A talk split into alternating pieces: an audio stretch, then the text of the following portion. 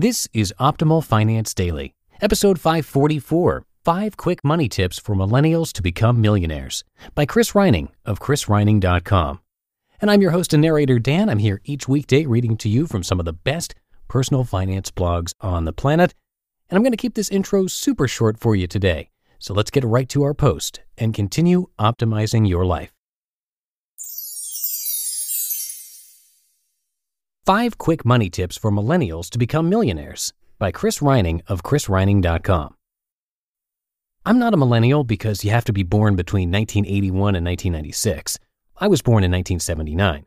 But I feel a little millennial ish, and that makes part of me cringe when I read about them in the media. Delusional, lazy, entitled. The reality is 36% of you live with your parents. Your unemployment rate is twice the national average. And if you happen to be one of the lucky employed, just 30% consider your job a career. Sounds pretty bad, right? Yes, but you see, everyone who's been a 20 something doesn't have their together yet. So it will get better.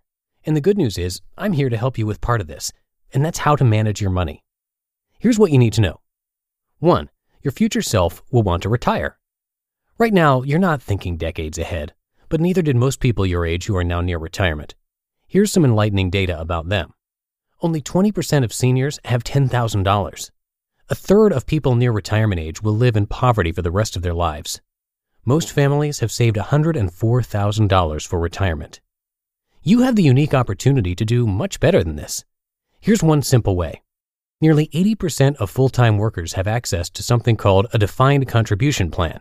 And here in the US, that usually means a company sponsored 401k account. Now, assuming an annual market return of 7%, a 22 year old who starts out making $45,500 and gets a 3% annual raise can have $1 million at age 57 if they elect to invest 10% of their income.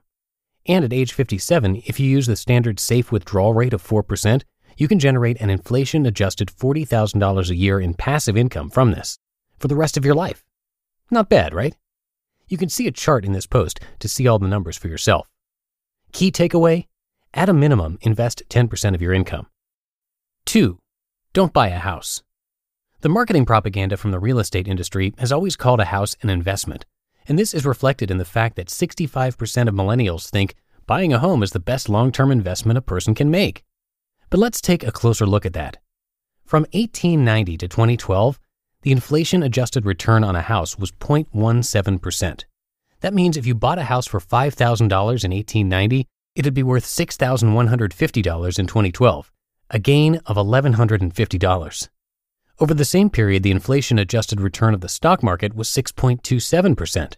That means if you invested that same $5,000, it'd be worth 8 million.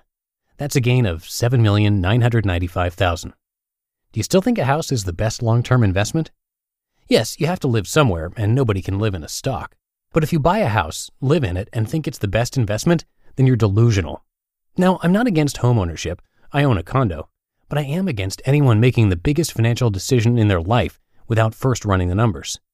And you can start that process with the buy rent calculator from the New York Times, linked in this post. While this tool does a good job of factoring in the total cost of ownership like insurance, maintenance, and taxes, keep in mind it doesn't factor in soft costs, stuff like the time you'll spend researching problems with your appliances, fixing things that break, taking trips to the home improvement store, mowing the lawn, shoveling snow, and on and on. Key takeaway run the numbers before buying a house. 3. Make investing an and. I've seen the same thing play out over and over again. It goes something like this People in their 20s. I want to invest, but I'm paying back student loans now. People in their 30s. I want to invest, but I have a mortgage and kids now. People in their 40s. I want to invest, but I'm putting my kids through college now. People in their 50s. I have no retirement. If you make investing an and instead of a but, you won't end up old and broke. The big magic of investing really comes from this little thing called time. Here, let me show you. Let's say you're 22 right now, and by 50, you want a million dollars, inflation adjusted too. To accomplish that, you need to save and invest $966 a month. Now, let's say you're 30 with the same $1 million goal. You need to save and invest $1,900 a month. At 40, it's $5,637 a month. Key takeaway prioritize investing by making it an and. 4. stop getting more degrees. Did you know our collective student loan debt is now over $1 trillion? And we keep going back to get more degrees. What the? And you might know someone like this. They say, There aren't any jobs for, inserts their degree here. Lawyers get paid a lot, don't they? Yeah, I think I'll go to law school. And you know what happens next. They get the degree, and surprise, they can't find a job. I get it. You might not have known exactly what career you wanted when you were in college. I didn't. Or you might really need another degree to get the job you want. But before you commit, think strategically about your end game. How do you think strategically? By figuring out how you can get the skills you need without a degree. Consider these options. There are free and inexpensive ways to learn anything online. Check out Codecademy, Creative Live, Khan Academy, lynda.com, Skillshare, and Udemy. Some colleges have opened up their curriculum so anyone can take their classes for free. Scott Young got the equivalent of a computer science degree from MIT for $2,000. Volunteer, intern, job shadow.